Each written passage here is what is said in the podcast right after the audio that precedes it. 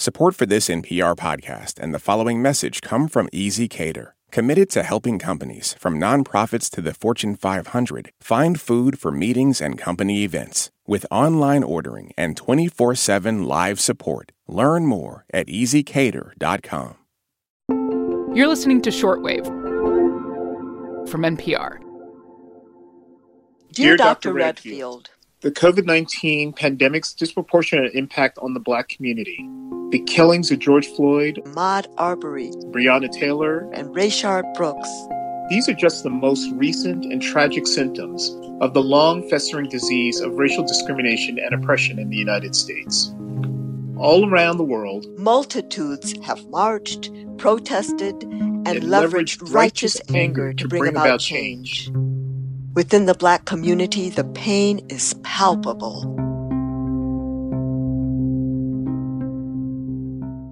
Maddie, this is how a recent letter begins. It was signed by more than 1,400 current employees of the Centers for Disease Control and Prevention, the country's top public health agency. And the voices you heard were two previous CDC employees who support the authors of the letter. 1,400 employees. Selena, we should note that's more than 10% of their entire workforce, right? Right. And the letter starts off with this discussion of one public health crisis racism. Which, by the way, the CDC does not list as a public health crisis. Although, as we've talked about on the show, there are absolutely public health experts and organizations that do. Yes, and this is something the authors of the letter actually raise. They write this at CDC, we have a powerful platform from which to create real change.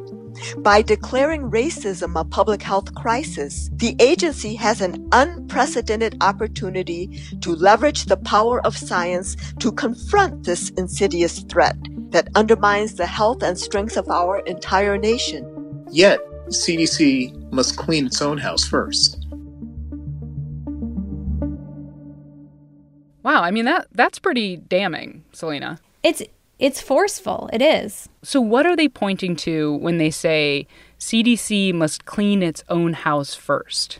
Well, the authors say it stems from three aspects of CDC's internal culture. The lack of inclusion in the agency's senior ranks and leadership pipeline programs, a pernicious old boy, old girl network that stifles black talent and blocks our opportunities for professional advancement, a pervasive and toxic culture of racial aggressions, bullying, and marginalization. Which brings us to today's show Cleaning House at CDC. How some employees argue that racism within CDC has affected their ability to effectively address racism in public health in the middle of a public health crisis. I'm your host, Maddie Sofia. And I'm NPR reporter Selena Simmons Duffin. You're listening to Shortwave, the daily science podcast from NPR.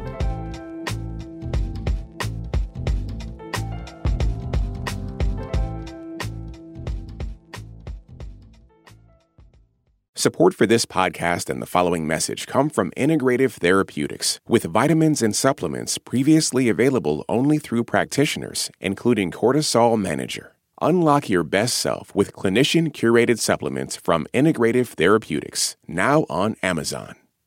This message comes from NPR sponsor Comcast Business. Is it possible to get business internet you can really rely on? It is with Comcast Business keeping businesses of all kinds up and running with a network powered by 99.9% reliability, plus advanced security to help outsmart threats to your data, and 24 7 customer support to help anytime. With Comcast Business, reliable business internet isn't just possible, it's happening. Restrictions apply, actual speeds vary.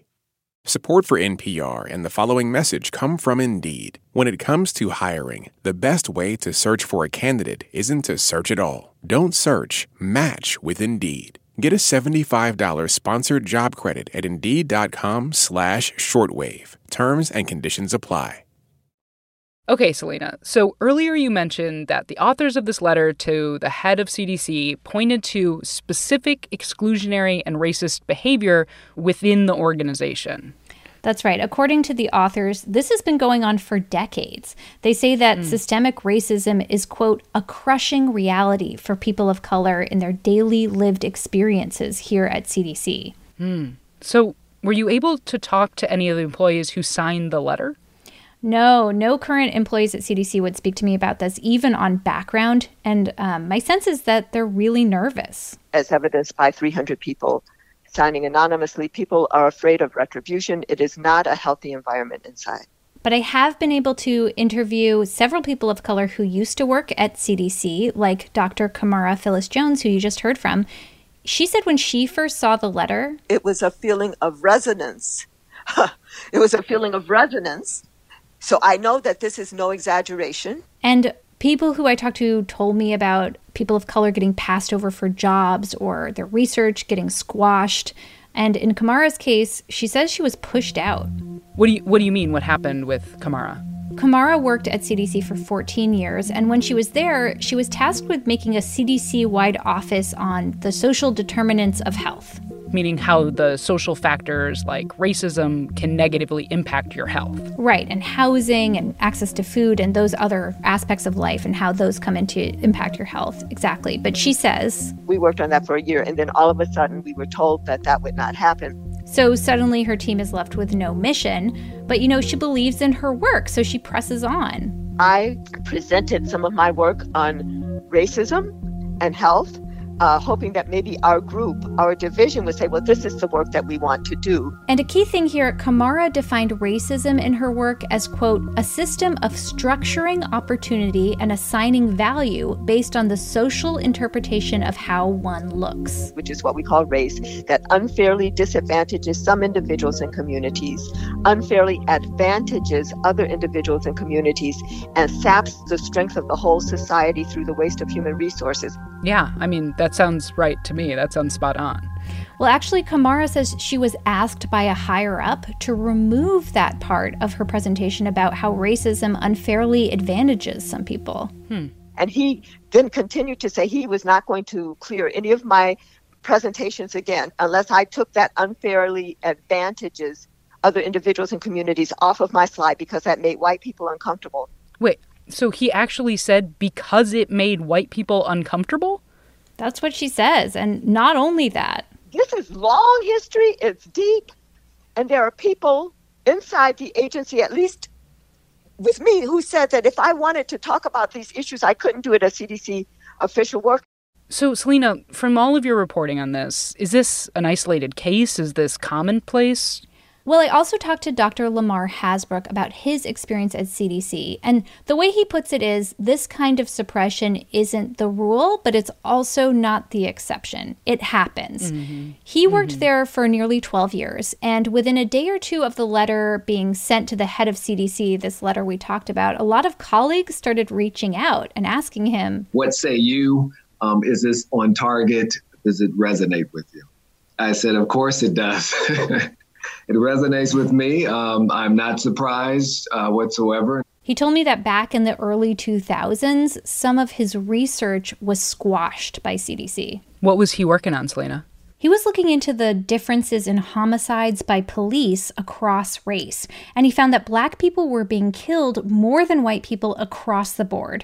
And then he wanted to look at the circumstance police listed for the killings in their reports. The highest category was a category called not enough information.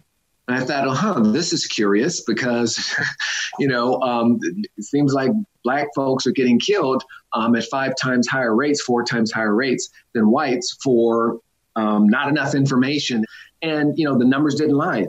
So he and his team get the CDC research cleared and start submitting it to national conferences. As you do. As you do. So he goes to places like Harvard to present the study, but then went home for the weekend, came back on Monday to learn that it was pulled.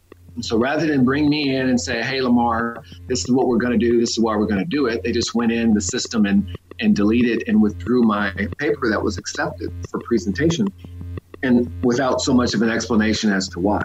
So you can still see a record of his presentation at Harvard on its website, even though CDC, he says, pulled his team's work.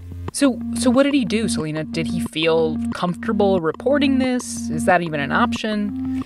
Well, Lamar said all of this happened just a few years into his time at CDC. So he had his career to think of. He sure. felt like if he did make a big deal about it, he could potentially be penalized by supervisors or directors in the future. We call them lifers. So they're there for 25, 35 years and they have long memories.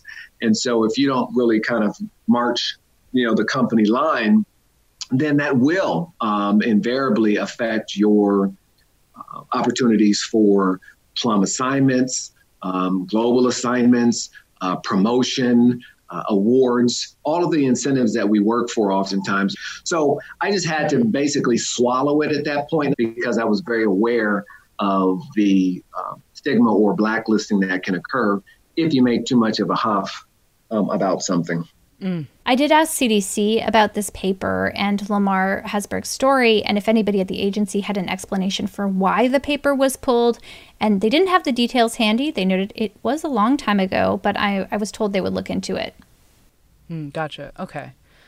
You know, Selena, I wonder if he feels like part of the problem is the lack of diversity at CDC among higher ups, like specifically because, you know, it's on everyone to acknowledge and research racial disparities in healthcare, but there is an element of being able to understand things better or in a different way if you do have a lived experience. You know what I mean? Right, absolutely. I mean, Lamar mentioned when we spoke the other day that one of the big differences when there are people of many backgrounds is that employees are encouraged by higher ups to pursue different lines of inquiry, diversity of inquiry, rather than having this research just tolerated or even stopped completely. Because Lamar says, yes, CDC has an Office of Minority Health and Equity, but what typically happens in my experience, and I've seen this for over a decade, is what I say is the tick box approach. You get an office, you give it this name, you hire a minority person to run it, um, and you say all you know all cares are good. You know we we got an office for that. But what you'll find is that oftentimes that office is under resourced in terms of staff, in terms of budget, in terms of influence, in terms of mandate, in terms of agenda, hmm. And in terms of cross cutting influence. And, you know, Lamar was also careful to note that this isn't always intentional. People carry and learn implicit biases all the time, right, like you right. covered on the show last week. And when you begin to diversify the workforce, some of that begins to go away because you have more robust dialogue and you have equals talking to each other versus, you know, a subordinate talking to a supervisor and trying to convince them, you know, that this is this is the right thing to do. And this is actually one of the seven acts of change that the authors of this letter and the signatories are calling for at CDC to increase Black representation in the senior leadership. Right. And, you know, like looking at it now, other demands include getting rid of the invisible barriers of advancement for Black employees, to, you know, also establish mandatory implicit bias and cultural sensitivity training. Right. And the last big point I want to make about all of this is one that Greg Millett told me. He is one of the former CDC employees we heard from at the very beginning of the episode. Mm-hmm.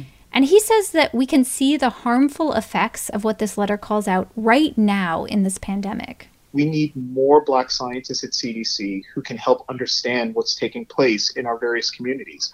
And I think that the COVID 19 crisis really highlights that. You know, CDC has been MIA on race and COVID 19.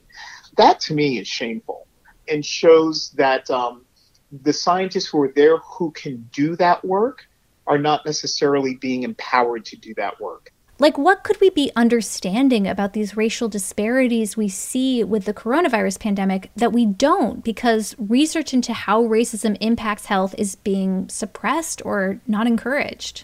Right. I mean, CDC doesn't have concrete, deeply researched answers because they haven't focused significant research efforts into how racism affects Black, Indigenous, and people of color's health in the U.S. Plus, Camara Jones, who we heard from earlier, says if Black scientists at CDC aren't being empowered to work on these disproportionate impacts and are instead having to deal with workplace racism. We are squandering genius, we're squandering insight, we're squandering talent within CDC that could then lead CDC's mission to address the health issues of the nation.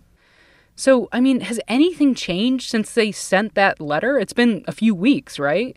What's the response been? So, CDC gave NPR a brief statement saying Robert Redfield had received the letter and responded. And reminder, he's the head of CDC and the person to whom the letter was addressed. Right.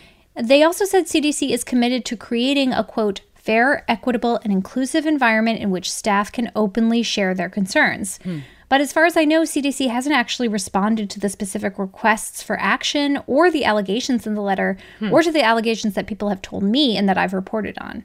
I mean, I'm not going to lie, that wouldn't exactly be encouraging for me if I was an employee making these demands or trying to have these discussions. Yeah, and it's not for Camara as a former CDC employee either, which is why she's since spearheaded an effort for allies outside of CDC called Friends of the Seven Acts of Change to support the employees. And the hope is that the outside support encourages current CDC employees and helps build traction. And that at the same time, as CDC addresses racism in public health nationally, it also turns inward because I think hmm. people sometimes forget that science, capital S, is done by humans who are fallible and have right. biases at the end of the day. Yeah, I mean, something that gets lost in these conversations is that scientists are people.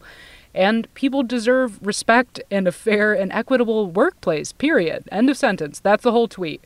Right. I, I think CDC tries to stay above the political fray to portray itself as an agency filled with the best scientists doing the best research and putting forward this unified kind of faceless front. And that's supposed to build public trust. But I think this letter shows that this organization, like all organizations, is filled with human people. And the fact that black scientists at CDC felt compelled to break this faceless front to talk about their experiences really speaks volumes. All right, Selena Simmons Duffin, I appreciate you and I appreciate your reporting. Thank you, Maddie. If you want to read the full letter and more of Selena's reporting, we'll link to it in our episode notes. Today's episode was produced by Rebecca Ramirez, edited by Viet Le, and fact checked by Britt Hanson. I'm Maddie Sofia, and this is Shortwave from NPR.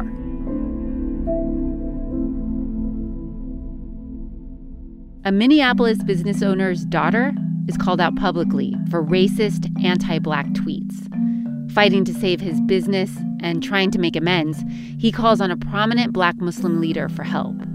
He's an Arab Muslim. And I said, Brother Makram, I'm here to learn. Tell me what to do. To hear what happens next, listen to Code Switch from NPR.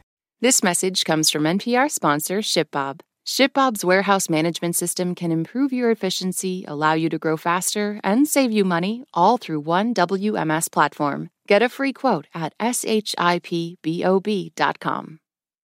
This message comes from NPR sponsor NetSuite by Oracle. You look around your business and see inefficiency everywhere, so you should know these numbers 37,000, the number of businesses which have upgraded to NetSuite by Oracle. 25. NetSuite just turned 25. That's 25 years of helping businesses streamline their finances and reduce costs. 1. Because your unique business deserves a customized solution, and that's NetSuite. Learn more at netsuite.com/story. At this year's Oscars, Oppenheimer took home the award for Best Picture. Emma Stone and Robert Downey Jr. also picked up wins, and Ryan Gosling brought the Kenergy. For a recap of all the highlights, listen to the Pop Culture Happy Hour podcast from NPR.